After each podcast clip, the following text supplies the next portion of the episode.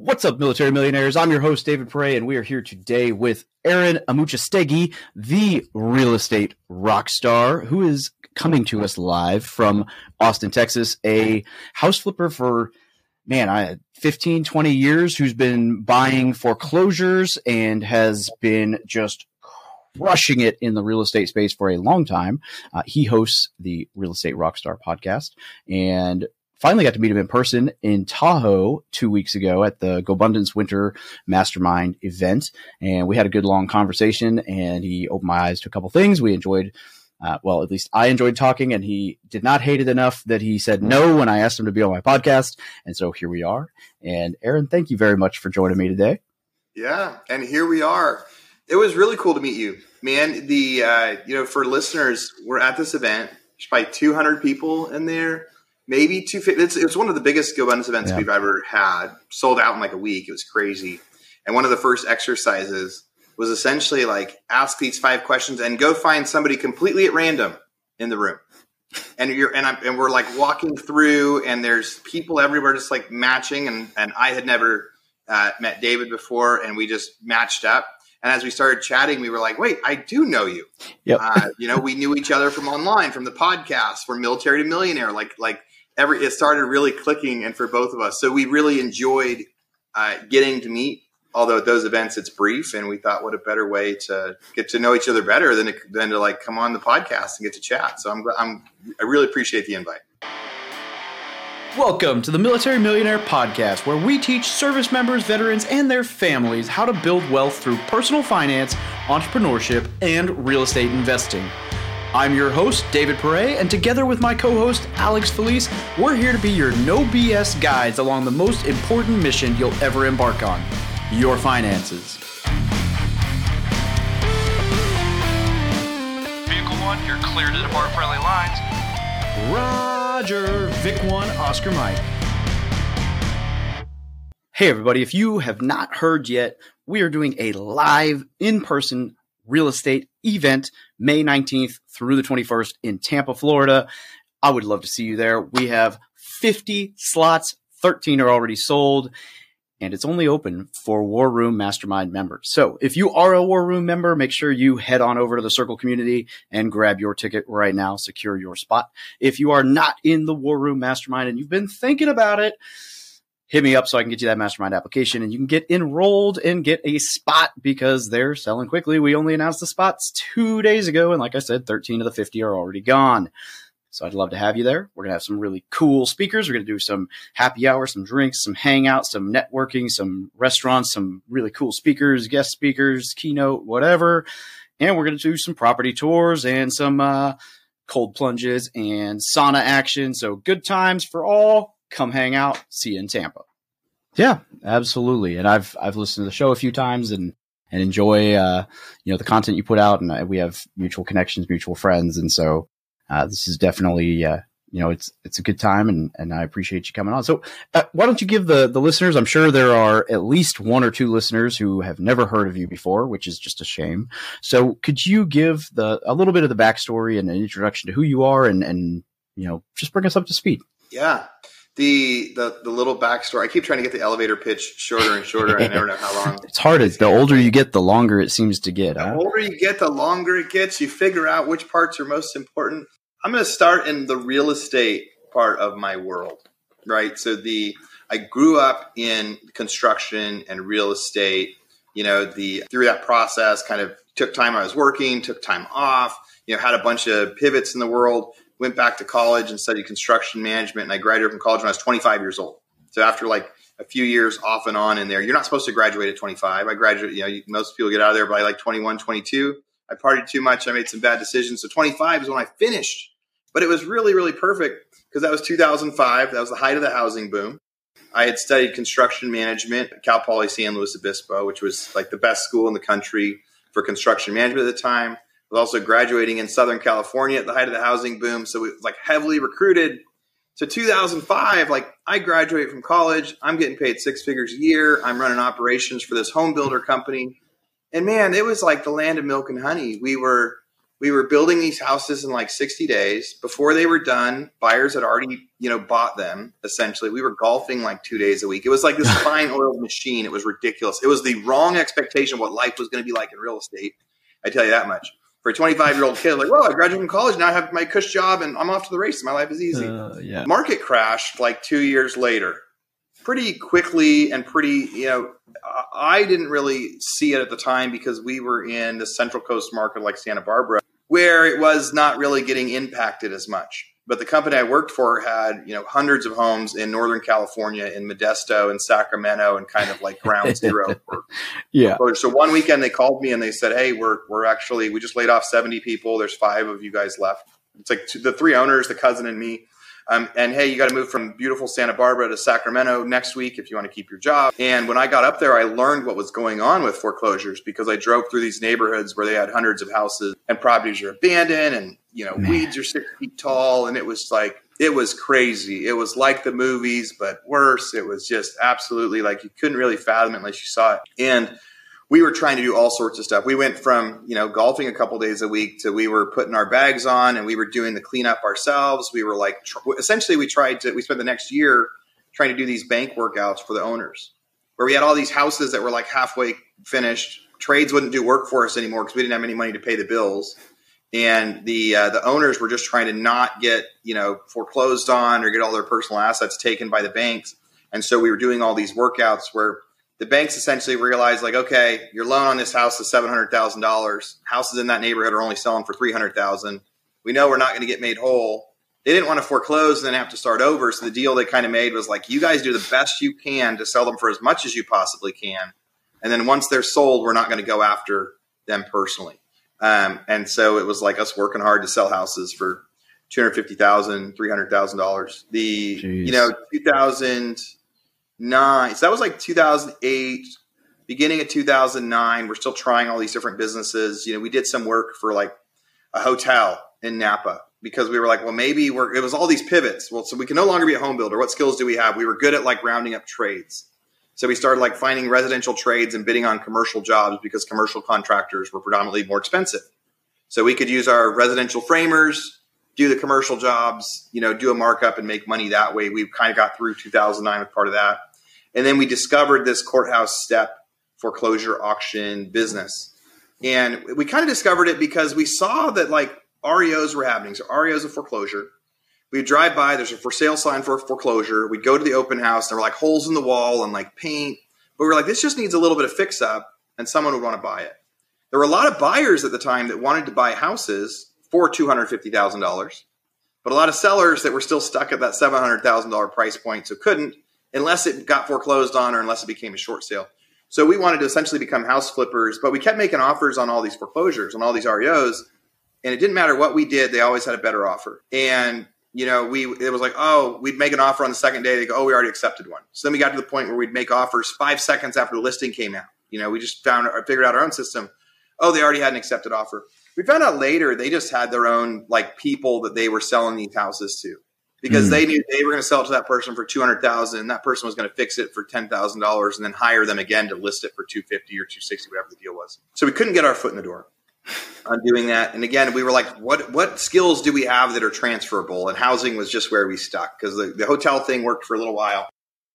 We discovered the courthouse step auctions by kind of like reading about well what happens, what the foreclosure really how does it really work? There were no classes about it. Nobody was really teaching it there was a website at the time called Foreclosure Radar that kind of posted like, "Hey, this is scheduled for foreclosure," but nobody really knew what that meant. So I went to the courthouse. I started reading all the documents, learning what that would be like. And on the actual loan document, it says like on such and such day, there will be a you know there's a notice to default. This person hasn't made their payment on such and such day. They're gonna there's a foreclosure auction. We showed up at that address and got to watch it, and we got to start watching foreclosures happen.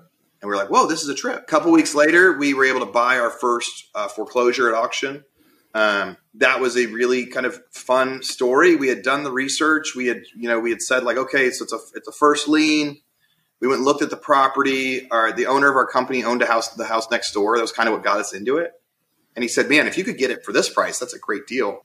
And we show up with cashier's checks, and a guy comes in on a skateboard. His name's Eddie. He puts his laptop on a trash can and he starts calling out bids. And the same two or three people that we saw there the, the week prior were there like buying houses. And the address for this one comes up. And he goes, anyone want it? Going once, going twice. And we kind of raise our hand. And he goes, do you want to bid? And we go, uh, yeah. He goes, do you want to bid a penny over? Uh, yeah. And he goes, going once, going twice, sold. And then the other three people there did a gasp, like, and we're already terrified. We have no money. We barely had enough money for those cashier's checks just from that hotel job, really, you know. And so we're, we're like terrified. We're scared for the next couple weeks. Like, are we actually going to get it? We ask him like, hey, why doesn't this receipt say the address on it? And he goes, oh, because you're buying a a note. You're foreclosing on a note. We don't put the addresses. We don't even know what address it is. And so we were terrified for the next two weeks. But long story short, was two weeks later we get a deed. We record the deed. We bought that house for I think like 120,000 you know, there was somebody living in the house. We paid them four thousand dollars to move out. We paid our painter to go paint it. We paid our cleaners to go clean it. We sold it for two hundred thousand dollars like a couple weeks later, and it was in a market like today where it was like a buyer's market. Stuff wasn't selling very fast, but we learned that if you could bring a property to market that was turnkey, move in ready, that a first time home buyer wouldn't have to put any money into it, and if you could bring it at a price they could actually afford, a first time home buyer will pay you whatever they can. They will buy the biggest house they possibly can. They will give you as much of their paycheck as the lender will let them, but they're Absolutely. still capped out somewhere. Yep. So as long as you can bring something to market at that price, very quickly over the next, you know, three years, I turned it into a really large flipping machine. I still did it with them for a little bit. My second daughter was born six weeks early. She was born premature. When she was up, like in the hospital, you know, with the bubblers attached to her mouth, I was thinking, man, this is my fault. My wife was nine months pregnant. She was working at a casino as a waitress because we were just struggling because I had had this big pay cut. That was my moment to quit my job and become the entrepreneur. Over the next few years, flipped like a thousand houses. We didn't keep any as rentals. We flipped them. We built it as a fund. We ran it like a home builder. It was an amazing, crazy, once in a lifetime opportunity.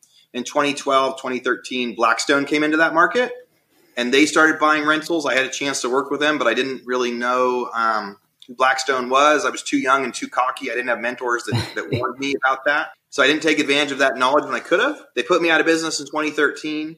And I remember uh, I had a couple years of like some real trying times. 2015, I discovered an auction out in Texas. And that time, um, I went out there to go buy like an apartment complex. I went to auction. I got scared. I got cold feet because I hadn't bought a house in like a couple years. And I remember calling my wife, going, "Man, I got cold feet." She's like, "We couldn't even afford the Southwest ticket that you were on to get out there. Like, what do you mean you didn't bid?" So I'm like pretty sad, pretty bummed out. And then all of a sudden, another trustee shows up and he sells like 50 houses and nobody's standing there. And I was like, this is exactly like California 2009. It's essentially my second chance. When I bought my first house in California in 2009, there was three people at auction and like 100 houses sold. When I got put out of business in 2012, 2013, there was like three houses going to sale and 100 bidders. Yep. So you were no longer going to get a deal. When I found uh, California in 2015, there's 100 houses going to sale, no bidders. Next month, I flew out. I said, maybe I got a big opportunity out here. Next month, I flew out on a Friday. I drove a bunch of houses. On Saturday, I did title. On Sunday, I comped them. Went to auction on Tuesday. I bought two houses. And it was like, holy crap, I was off to the races. Big thing I learned that time. I remember when I was broke in 2014, I was like, I made millions flipping houses. I flipped thousands of houses. If I'd have just kept 50 of those as rentals, I'd have been set for life. If I'd have just kept 10 of those for rentals, so my new mission starting in 2015 was to keep as many as I could as rentals. I'd buy 10, I'd flip one for down payments, I'd keep nine as rentals. And now we have 850 single family rentals out here in Texas. Part of why I went big in Texas was I said housing prices will never go up. I didn't want to see those big swings again. But when COVID hit, housing prices went up. So the really big bet out here, 2015, 2016, I would just fly out every month, buy 10 houses, fly back. Now I live in Texas. I don't have to fly out here anymore. But that was my whirlwind journey of like learning how to like being a home builder and then losing it all. And then being a house flipper, doing really, really well, but not having any mentors about how to run my business and making all sorts of mistakes. I was making tons of money. I should have been set for life, but I didn't make good decisions. And then kind of my third reset was going back and saying, let's just do a bunch of singles. Let's just buy a bunch of houses as singles. And then in a few years, my life will be easy. You say 850 rentals? Yes, yeah, so I've got 850 single family rentals um, that are all within about an hour and a half drive of Austin, Texas. And yeah, that's a lot, right? Like starting in 2015, that's 120 houses a year. Yep. And good, sometimes, good sometimes lord, bigger batches, but that's exactly what I would do. I would fly out, I'd buy 10. I'd say for anyone running the math on that, that's 10 a month, which is an insane number of flips to be managing, especially when you don't initially live in Texas. And I mean, obviously you, you grew into that. You didn't start at 10 on month one, but I mean, that means at some point you were doing much more than 10. Yeah. There was, And it, you know what's funny? At first, it was like, I mean, I was traumatized in like 2013, 2014, 2015. Like, I had had big money and I had lost it all. And I was like worried about making my own mortgage. And so this time was like I was trying to avoid that. But sometimes it was tough because I would go through the work, I'd buy it, and I'd fix it. I'd put a renter in it, I'd put a loan on it, and my net income was like $100 a month for that house. And it was like, it, and the brain was going like, just flip this one again. Like, just do what you did last time. Just sell it as a flip. Make twenty grand. Like, you're barely eating right now. You're barely surviving, and um, and it was boring. It was like, okay, I did a lot of work, and now my cash flow goes up by two hundred dollars a month. It took a while to see the results in that bet, and Yeah. it was one of these. Um, and if I hadn't had such a like I'd crash in 2013, 2014, I probably would not have had the patience to stick with that. But it was like a second chance. I'd done it once before. And um, yeah, I had to scale up to it. There's lots of, I mean, there's lots of challenges with trying to fix houses out of state. Um, sometimes we still have challenges with it. You know, there's ways that you grow into it and finding, you know, good trades. And you know, at the beginning, the first several months it was just me too. It would just be when I'd fly out. I'd, I'd go change locks. I'd take pictures. I, I, and then I'd go back. But you know, the benefit of Texas compared to California, in California, auction was every day. Oh, I thought you were about to talk about tenant friendly But oh, I mean, there's okay. There's a million. Not the only benefit. Texas than California. taxes, But- other, but other than property taxes. Yes, They're but auction wise, the uh, the auction in California happened every day, but in Texas, it's only once a month. Mm. So it was much easier to like fly out there, never miss an auction because you can't really do auction once a month in California. You'll show up on the the one day nothing happens. So yeah, but yeah, there's a bunch more things about the, the tenant laws in Texas are much better than California. Uh, I live in Springfield, Missouri, and I invest locally, uh, just kind of where I always was. It's similar to Texas, just more affordable still, although growing quickly right now. Um, major, not major hub, but fairly large, large hub, third largest city in Missouri. Um, Yeah.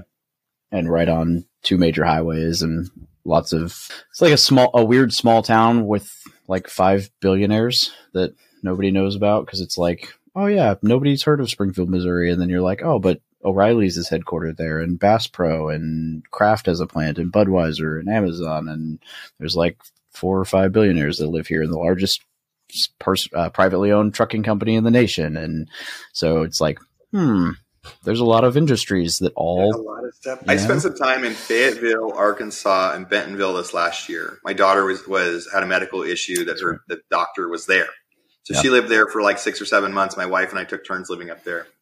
But but that Bentonville was another place like that where it's like the the home of Walmart, yeah, right? So like that's where the that's where the Walton family is. So that's like one big thing. But plus there's like big shipping companies and Tyson Foods, and there's all there's all these different. Uh, I guess there's maybe five, six giant companies, giant families. major university. Yeah. Yeah, that are that are headed. Yeah, the university was fun to drive through too. My goodness, I'm running the math on like I'm still in my head like 850. I couldn't. I mean, there's there's a lot of questions that while I want to, and we may come back to that. I'm curious, and this might be more timely just just because of where things are right now as we record this in February of 23. As somebody who has 850 rentals and has exploded that over the last you know seven years, but is also been through the crash what does your business look like right now? Are you still buying at that scale? Have you slowed down? What are you? I'm curious what your strategy is going into 23,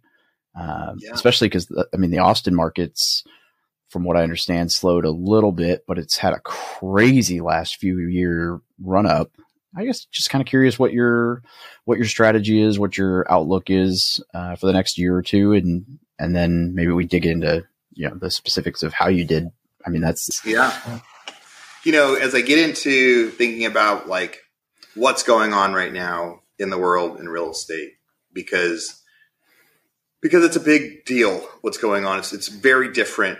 Um, and like as a piece of advice I give to listeners out there and investors and, and you know different people out there, I made ninety percent of my. I started doing. I mean, I, I got into real estate twenty years ago. I started my own business fifteen years ago. I made 90% of my wealth in like probably 30 months, 24 months of that uh, in that. Now, I would say, you know, 2010 was a big big chance, but I lost all that wealth. But like 2015 when I went really really big and I was like first one buying real and I was like I'm going to go as big as I can and I'll get as many houses as I can when I first discovered that market.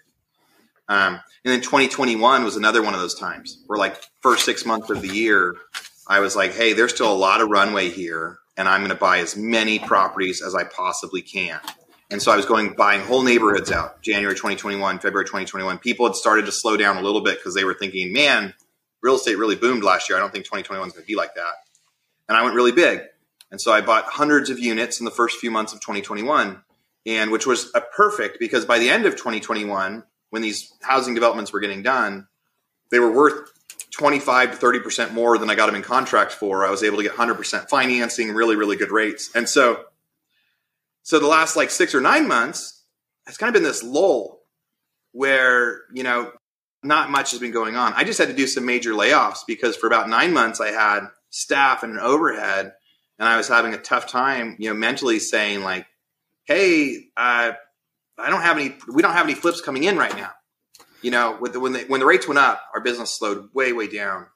And so the point of, of telling people like, hey, there's like times in your life where if you go really big, that becomes this big opportunity. There's also times to be patient and wait. Yeah. Like be patient and wait for that good time. And what I started telling people back in October, November is I just need to make sure I don't lose any money over the next year or two while I wait for my opportunity to go big again because there will be this moment where it's time to go really, really big. And so I decided in October, November, December to really cut back on my overhead to essentially just be able to collect on my rentals. Uh, we kept our, we kept, I still have my team that's managing my rentals, but any sort of like the flips and the big kind of pops, like the buying the house and selling it right after we closed on it, you know, quick stuff had slowed way down. We said we weren't doing really any of that. And I've had to mentally tell myself, I'm not going to see any really big pops over the next year. Um, so what am I going to see? So one, the strategy was first tighten up shop, get really really tight on all the expenses, and really get back into the into the foxhole myself. And people are like, what? Like I, I last week last week I started driving foreclosures again that were scheduled for auction. I went to auction and I went and bought a house. And the and that in the past that'd be something I'd have a, bunch of team members doing that. But if I'm cutting down an overhead and I'm trying to get a really good understanding of what's actually happening with the market, I got to do it myself so I can really every time I built businesses and scaled them, I, I, ran the businesses for a while myself, so I could figure out what I thought the best practices were and then hire. Yeah. So fast forward, like, what do I think it looks like right now? I think today's real estate market looks just like it did in 2010, with like a couple slight variables. So in 2010, there was you know thousands of houses on the market. Let's say for five hundred thousand dollars in an area in Sacramento, thousands of houses. But the only ones that were selling were ones that were selling for 300,000. So everyone wanted to buy every house. Like every, even those ones at $500,000, they were listed as short sales. They would all get multiple offers. But it would come to a point where the best offer that a first time home buyer could afford would, let's say, be like 275 and the bank would say, no, we're not going to accept that as a short sale. And then the house would get foreclosed on.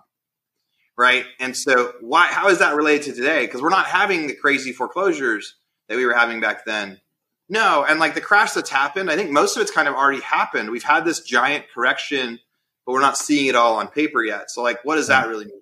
Like the so now in, in what we have in Austin is we have um, you know houses that were five hundred thousand dollars last year are now listed at four hundred thousand.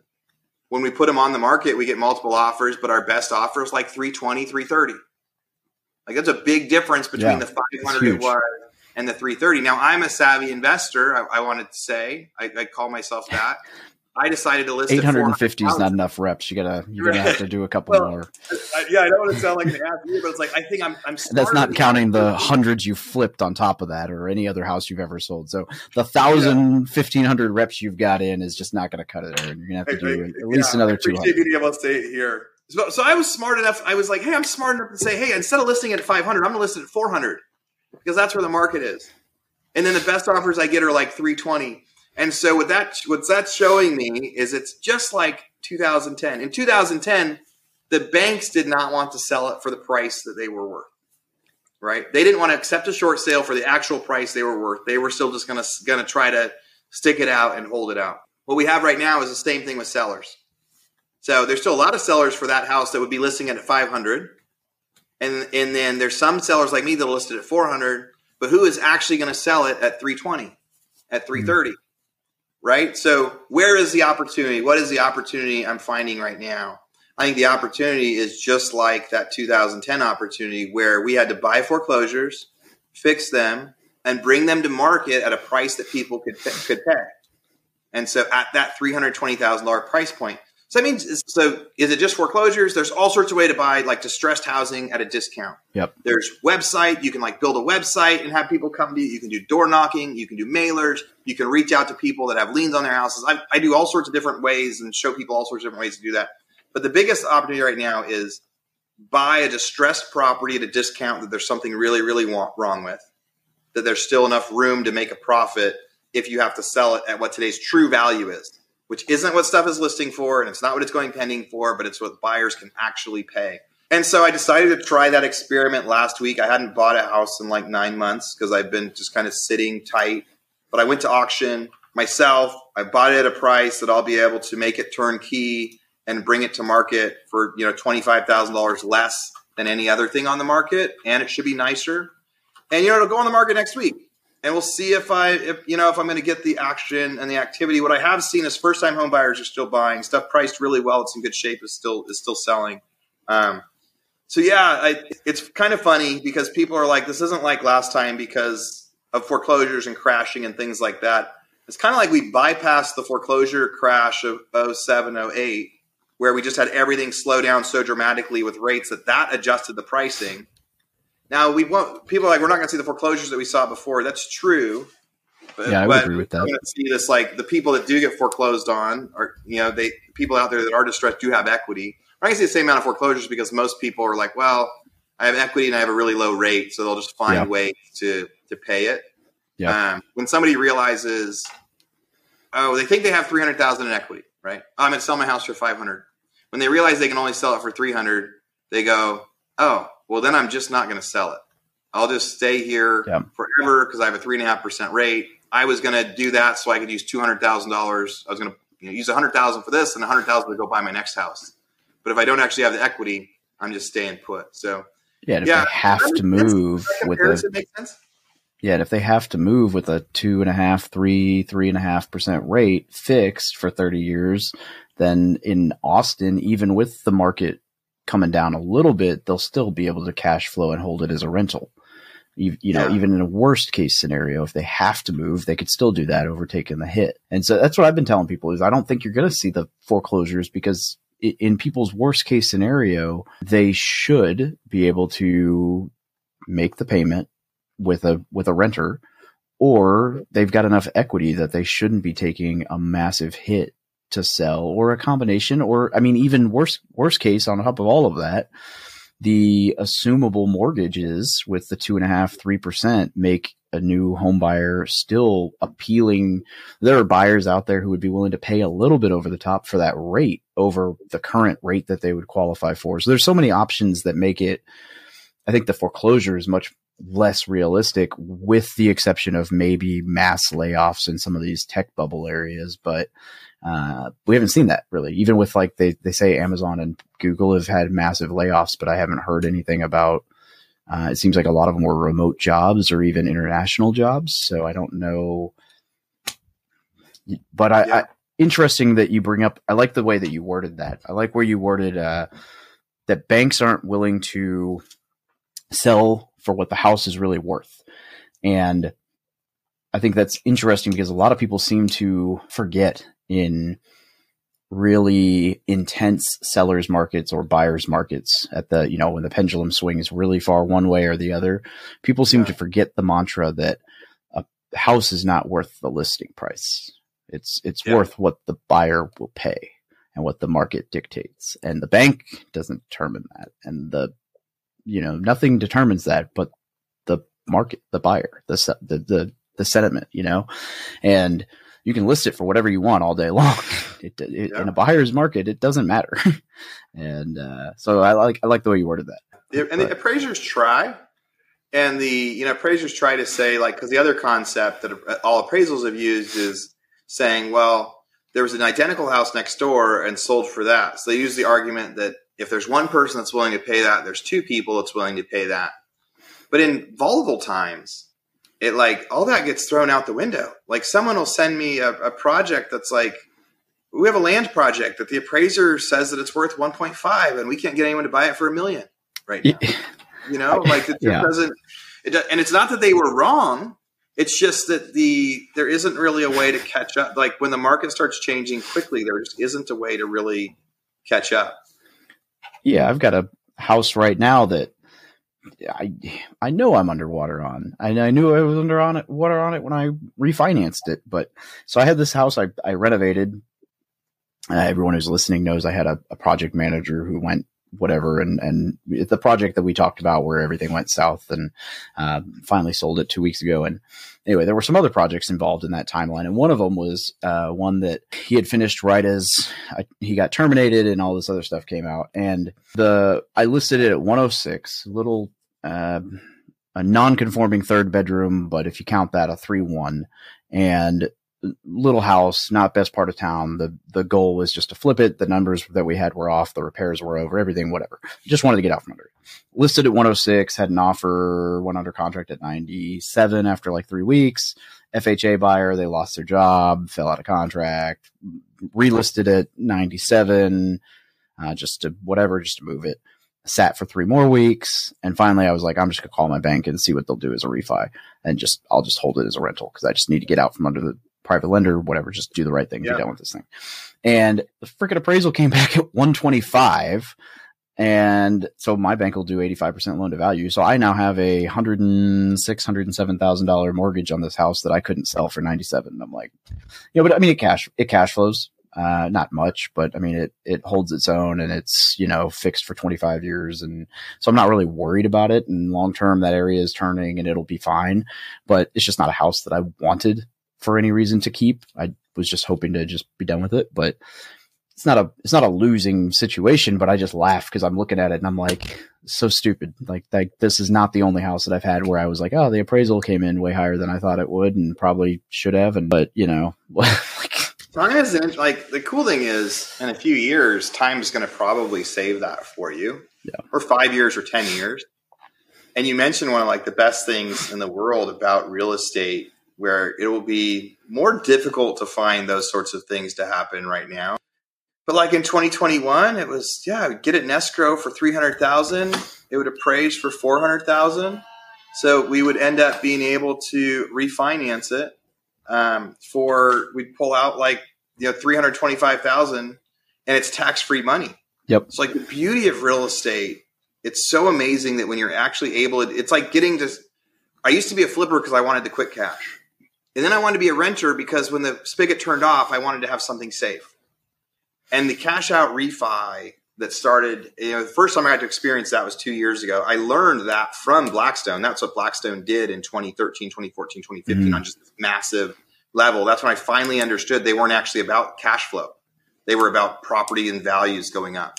Um, when they first said they were coming to compete with me, I was like, these aren't even good rentals. They're not going to do that.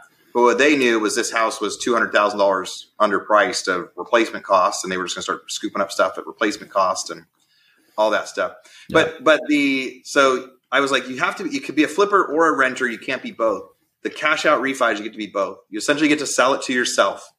You get the cash as if you sold it, but then the rental is the long term cash flow, and it's just this really really amazing Yep. uh, balance. So yeah, good for you for doing that. You know, I, I told you when we met too. Like I've had a lot of great successes, but I had several really bad ones this last year.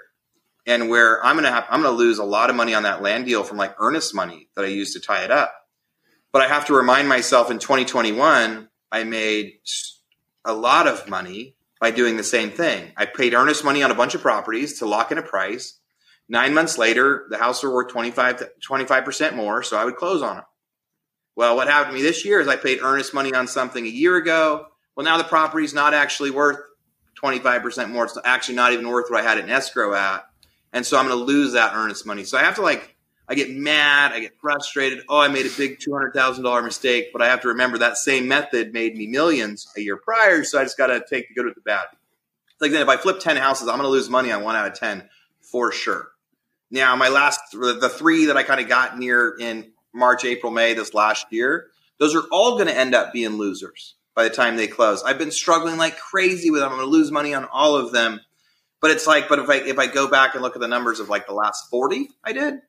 I probably only lost money on four or five. It's tough when like three of them are right now when you're trying to. So you said like, what else is going on with my strategy right now? My strategy also is to, and a lot of real estate investors is like clear the table and clear the slate with anything right now that could get worse, that might get worse, because the real estate market might get worse, it might not get worse. If it gets worse, you don't want to have any of these bad assets. So that could be something with a balloon payment that's due in like two years. That could be a flip that's like just been sitting, but you don't want to cut the price, or you don't want to do that extra work to it yet. There's all these things. So look at like whatever you have in your portfolios, whether you got one house or 10 house. Is there anything that could create some danger for me if the market does go down? Worst case scenario, if the market goes down, I'm trying to get rid of any of those right now. Because here's the deal if the market goes down, gets worse, ec- economy gets tougher, then I don't have to worry about those anymore. And if it if it gets better, essentially I'll regret it a little bit. Like, oh, I could have kept that and made money on it. But the cool thing is, if the market's fine, my, that means my old business plan will work again. Yep. My old business strategy will work again, and I'll be making tons of money again.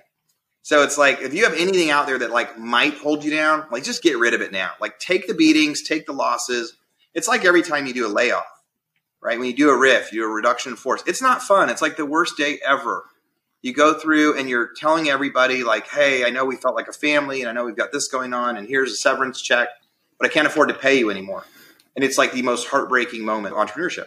Yep. And then two months later, after all the severance payments have been paid, you have your first cash flow positive month again, and you're like, okay, now I can sustain this. Now I'm off. Now I'm off to the race again. Now my new business plan set. So like, rip the band-aid off. If you got anything that's creating some issues right now in strategy, rip the band-aid off and then stay patient and wait for your moment because there will be a big moment, and it may be one of those moments where you're able to go really, really big to create lifetime wealth over a three, six, nine, 12 month period. Love it. All right, so I'm gonna ask you. Got to ask you a couple questions about the portfolio because that's just nuts. Um, Yeah. First thing, and I'm curious. I don't know if this is if this is safe to ask. So as GoBros, we're all super honest or super open. I don't know if you're uh, cool, but if you are, and if not, I'll take it out. But Yeah, uh, ask me anything. can I ask you your horizontal income on that? Yeah, so the I have a pretty healthy horizontal income. I remember The, you uh, saying that when we when we met. Yeah. So the so right now I draw about seventy five thousand dollars a month um, with another partner. I think sometimes now in 2020, 2021, we also had these big refinance, you It's know, things that hit that also helped. That sometimes averages out into there. Uh, Yeah. But yeah, so that's that's my horizontal draw check. You know, after not bad for passive. yeah. So like that's that's passive. That's um, that's other people running the stuff. Now, once a week, I meet with the the team. It used to be more active because it's like self managing. I don't hire property managers because I don't trust them. I think that I- Yeah. that- At that scale, you've got to do it yourself. Sometimes you have to use them. I use them in some cities, but most of the time we don't. But the what's really cool about that big old passive income number, David, is man, it took me a long time and a lot of work. And Yeah. my first year into it, by the end of year one, my passive was at like five or six thousand dollars a month, and I was still thinking like, man, I worked really, really hard this year. I flew to Texas every month for five days, so that's like you know, 60 days without my family this year, where I was working in a town I don't live in. Half the time I was changing locks myself, doing it. So at the end of the first year, I wasn't like, this was a really good plan. I was like, man, I hope this is a really good plan because if I Mm. just if I just sold a few of these, I would be able to like start flying in like better airlines again. Yeah. Like, you know, I'd be able to like eat some of the stuff because remember in 2012, Hey, Southwest is great. You get to pick whatever seat you want if you're you had first. to pick your seat as long as you're on first. I mean, 2010, 2011, I was making so much money. I was wasting money. I didn't know what money was. I was a very bad steward of my money. Yeah.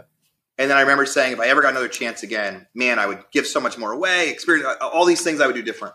So, you know, 2015, it, I'm just telling you, the number is big now, but it took uh, it took working really hard the last eight years. Very proud of it. I think anybody can do it as long as you're willing to just hit singles for a long time. Because yeah, like I said, at the end of that first year, I was still not convinced this was a good plan, and I had over hundred houses at that time. I mean, even Well- the end of the second year, when I'm like 200 houses in, and you're learning the pros and cons of like owning your own property management company, and like you're having some tenants sue you, and like like it's going right, but it's going wrong, and the stuff that's going wrong, you lose sleep over.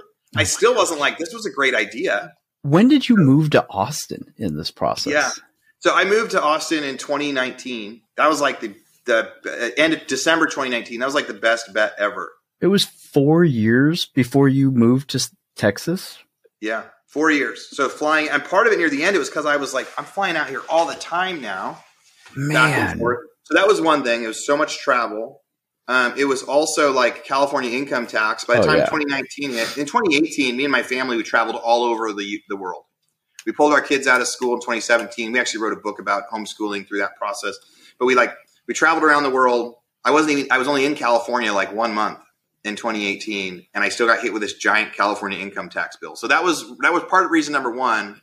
But at that time, I thought I was going to live in California and in Texas. I just wanted to fly less. I wanted to not have the income tax thing.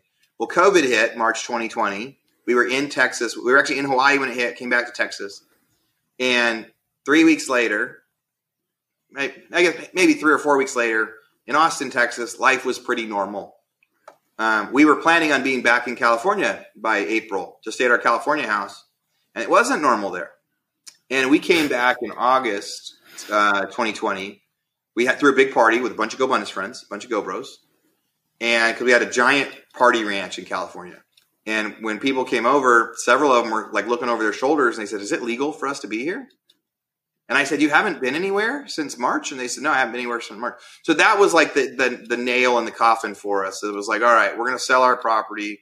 We're going to sell the last of our California assets. We're not going to um, do anything anymore out there." and yeah, I uh, not to talk about me, but the thirty second, I was stationed at Camp Pendleton in Oceanside, California, 2019 summer to 2021 summer, and my wife that last year, year and a half that I was in, had moved back to Missouri, took her old job until I got out, and so in March. I- I remember it. I don't think I'll ever forget it. So the Marine Corps has this way of putting you on. We we call it duty. It's a 24 hour shift where you're in charge of the unit's main building and you do uh, you walk around and make sure everything's secure. It's whatever. It's, it sucks, but uh, it's 24 hours. You get to be awake, carry a gun around, and look important and angry, and make sure things are locked. Super fun. Yeah. A lot of time to read and think and drink caffeine. I'm on 24 hour duty. The Marine Corps likes to put you on duty at like the worst times. Like it's always the joke. You check into a unit, you get like the 4th of July, uh, Christmas Day, you know, whatever. I turned 30 on March 14th. March 13th, I'm on 24 hour duty. So I'm like, woo, thanks, Marine Corps. And my wife and kids are flying into California March 14th. So I'm going to get off duty and go pick them up. And, uh, the night before is when like her school is basically like, if you leave the state, you got to take two weeks off work and all this other stuff. And so, yeah, I remember like watching how Missouri handled everything and how I was dealing with stuff in California. And I was like, this is just crap. like I need to, I need to leave as fast as possible. So yeah, I, I can see why you would have stayed at that point. Yeah, That's just, it was it, to really quick hit on that. We so we ended up we bought a an RV in July 2020, and we started going from state to state. And went from Texas, and we kind of went up north. We like went through Missouri. We went you know we went up to to Omaha, Nebraska. We came back through North North South Dakota. Like we hit through 17 states, and it was amazing because you they, everybody was so different. You'd go into some cities and some states, and they said life is just normal. There's nothing going on Yep. here. No change, no anything. And you get into other states, and it was crazy, and it was crazy, and it was intense, and it just that was a really wide opening, uh, eye opening experience for me. Just with like, just in general of things of like what we were seeing, what what we were seeing on the news, and what we were being told. It really depended on the city and depended on the state, and it was just very, very different. And uh, you know, I, I feel bad for the people that had some big struggles in their states. Were pretty aggressive with some different things because, yeah, because in some places it was like nothing was happening. Yeah, and No. I think Missouri was one of the first we went to. There weren't any really restrictions when we went in through there. No, other than hospitals, yeah. And I remember like jogging, like I was training for a half Ironman in California, and I would be like cycling, and people would be like, "Where's your mask?" Like, what? because you cycled by them. Yeah, it was a weird time, dude. It was a, it was a weird time, and so the California was more extreme than my family wanted to be. So that became the sign for why I was going to finally like live in Texas the rest of the way. They miss the weather though. I tell Yeah. you what, my family misses the weather. Um, if I sell all my companies and I don't have to worry about taxes and politics as much anymore, who knows? Maybe I'll end up back in in California if I don't go all the way to Hawaii. I was gonna say you can you can get better some- you can get that weather really without cool paying. about living there too. Yeah, But Yeah. Yeah, I mean, there's a reason people like California. It's just not the government. That's you know, It's not. It's not taxes. They never. They never think think for the taxes. yeah. Okay, so man, all right, so that's that's crazy though. For four years, so you scaled up this thing super quickly, quickly while living out of state. You built your own property management company. You've you're you're flipping a house, and then you're you're holding as many as you can, and you're flipping to make the down payments, and then you learn the refi. I mean, there's we've unpacked. I feel like a pretty decent amount of this, and we don't have a ton of time. So I guess if I could, you know, sum up all the questions that everyone has, the the thing that they all want is, you know, the secret to getting rich quick, right? So so I think the the best question to ask for that is, what were the like? What was the the the hardest? What do you think were the hardest things you learned, or the or the biggest lessons you took away from scaling and building that massive portfolio? Like, what if you could look back to yourself twenty years ago and be like, Aaron, you're a knucklehead. These are the three things that you need to know if you're going to buy a house. Don't Yeah. screw this up. Yeah, I tell it. I, so one of these things I tell to all my new hires, and they always think that they might be the exception. So here's an example: to find the right paint, you want to. In order, how do you scale and do hundreds of houses? Well, you don't need to get to the point where you have a painter that you trust that you can just text him an address, and two days later the painting will be done. You need to have a carpet person that you can text, and three days later the carpet's going to get installed, and he knows what kind, and he knows the rate, you know. And you got to have a window guy and a landscaper, and so you have to have all these people you can trust because near the end, like what we have now, we buy a house, our system sends out an email to like nine people, and in six days the house is ready for the market. It's been done by our specs. So one, we have to have like our set of specifications what our house needs to look like. If any of you guys have flipped five or six houses, you could actually spend an hour, write down the specs you want the rest of your houses to be, and go do it. Right. So it's one's with a spec sheet. Two is with unit rates. Once you find people you trust, one of the problems with construction is you send someone out there, they want to go give you a quote, then they want to send it back to you, then you're going to negotiate, then you got to go get another quote. You can't scale like that. You got to have somebody you're like, this is their rate. I know it's a good fair rate. I'm always going to use them. And then I don't have to worry about like using other contractors. So you got to have these set people, right? And like, how do you find them? Um, I remember once the, so my landscaper in California, the very first house that she did with us, her little kids were in the car while she was installing the last planter. Her, like, one of her kids was like in a pack on her stomach while she was like doing this final install.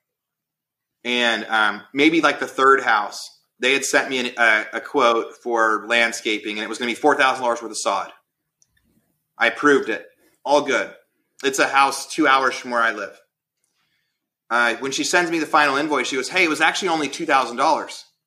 We didn't need any sod for the back. We were able to bring it back with fertilizer." Now, I would have never known any different if she would have just billed me four thousand dollars. But I knew in that moment I could trust her for anything because she was going to come back to me and say, "Hey, you already approved four thousand, but you only owe me two thousand. The big deal." Um, yeah.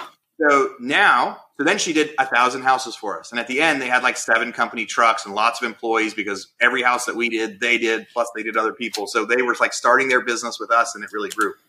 I also had a window guy once on a sliding glass door. He's like my sixth window guy I was trying. There's a sliding glass door that had lost all of its like whatever, whatever. It's like fading, it's coming apart. And I tell him to go replace it. He sends me a quote, 850 bucks. Cool, go do it. He calls me back and says, "Hey, I was able, actually able to get the the manufacturer to cover that window under warranty, and they're going to send a replacement." Okay, cool. And he goes, "And I also had one in my shop, so I'm just installing the one that I had in my shop for you for free. And when they send me the replacement, I'm going to get it in two weeks. Does you don't you don't have to pay me anything.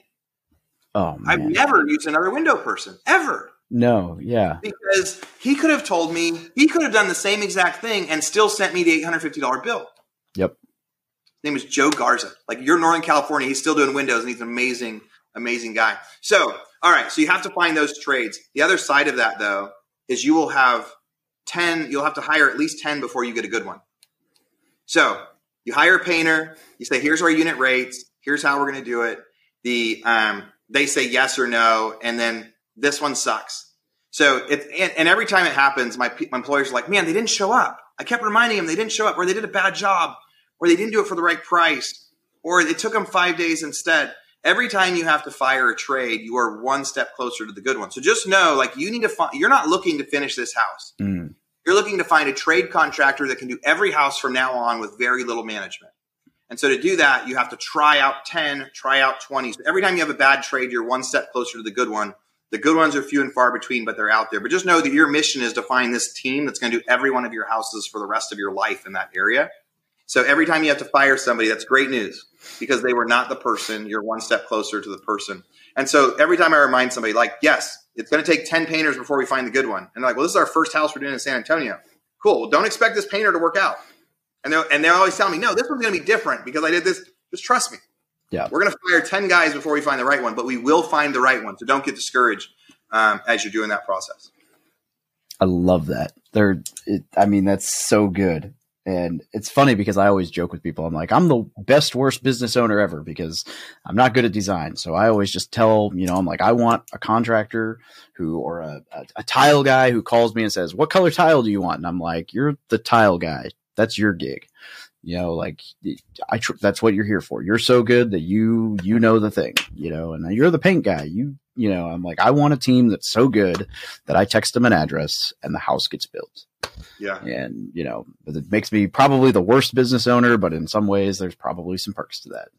When it works, it works. And when it doesn't, oh my God, I'm a mess, but usually it works. So there's a lot more that goes into that, obviously, but I don't want to uh, run the show off the, off the, you know, timeline here. So my goodness, Aaron, there were some real nuggets in there and I appreciate it so much. And I'm really glad that we got to sit and have a much longer conversation than our 90 seconds of, of, uh, you know, heat Yeah, and fun in, in Tahoe. So, uh, thank you very much for joining me is, well, I guess, uh, first off, where can people get a hold of you? And second, uh, what, you know, how can, how can I or, or the, the community, uh, be of add value to you? What what would be uh, if someone's you know looking to reach out to you?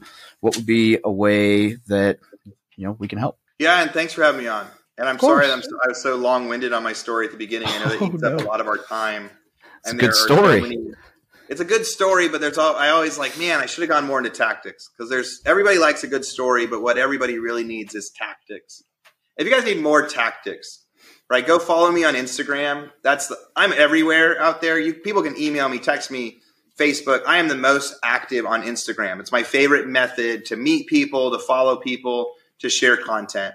I record a lot of videos, a lot of clips about strategies that people should be following, you know, what news to be following that's out there, you know, how to flip a house, like lots of different things like that. So if you want to have any questions about anything, find me on Instagram. I've got a couple old uh, videos on YouTube too of like where we taught our painters how to paint for our unit rates, or like how we did this this huge, you know, massive thirty thousand dollar flip in four days, where it's gutted to the studs, and it's just to show people like how fast stuff can actually get done when you're using good teams. There's some fun content on there. I own a company called Foreclosure Listing Service. So if someone's in Texas, they want to buy foreclosures, go to flsonline.com. Um, or if you want to do like distress leads nationwide, I own a company called PropHawk. It's P R O P H A W K. Um, but the big thing on there is there's like uh, there's all sorts of ways for you guys to make real est- uh, make money in real estate. Both those websites have good chat questions, so you could be asking our people like, "Hey, I'm thinking about doing this. Would this be a good site for that or not?" If it's not ours, they'll tell you where to go. There's plenty of free places out there too. There's lots of ways to do work uh, with, but yeah, I mean, find me on Instagram, ask me some questions. Um, I'm trying, like, what am I doing big right now? Like, I'm trying to. I also have the podcast, Real Estate Rockstars podcast. That's mostly for real estate agents. Um, but if you're an agent or thinking about being an agent, I think it'll add a whole lot of value in your life. But what I really like is people listen to my podcast, finding me on Instagram, and telling other people about the story, and listening. And if I add any value for you, like send me a message. There's probably a bunch of questions that David wanted to ask that I was too long winded. So come ask him on there. I'll record a video when you ask me. I'll tag David in it. We'll try to get the answers out to you guys um, for something else since we used up a little bit too much of our time.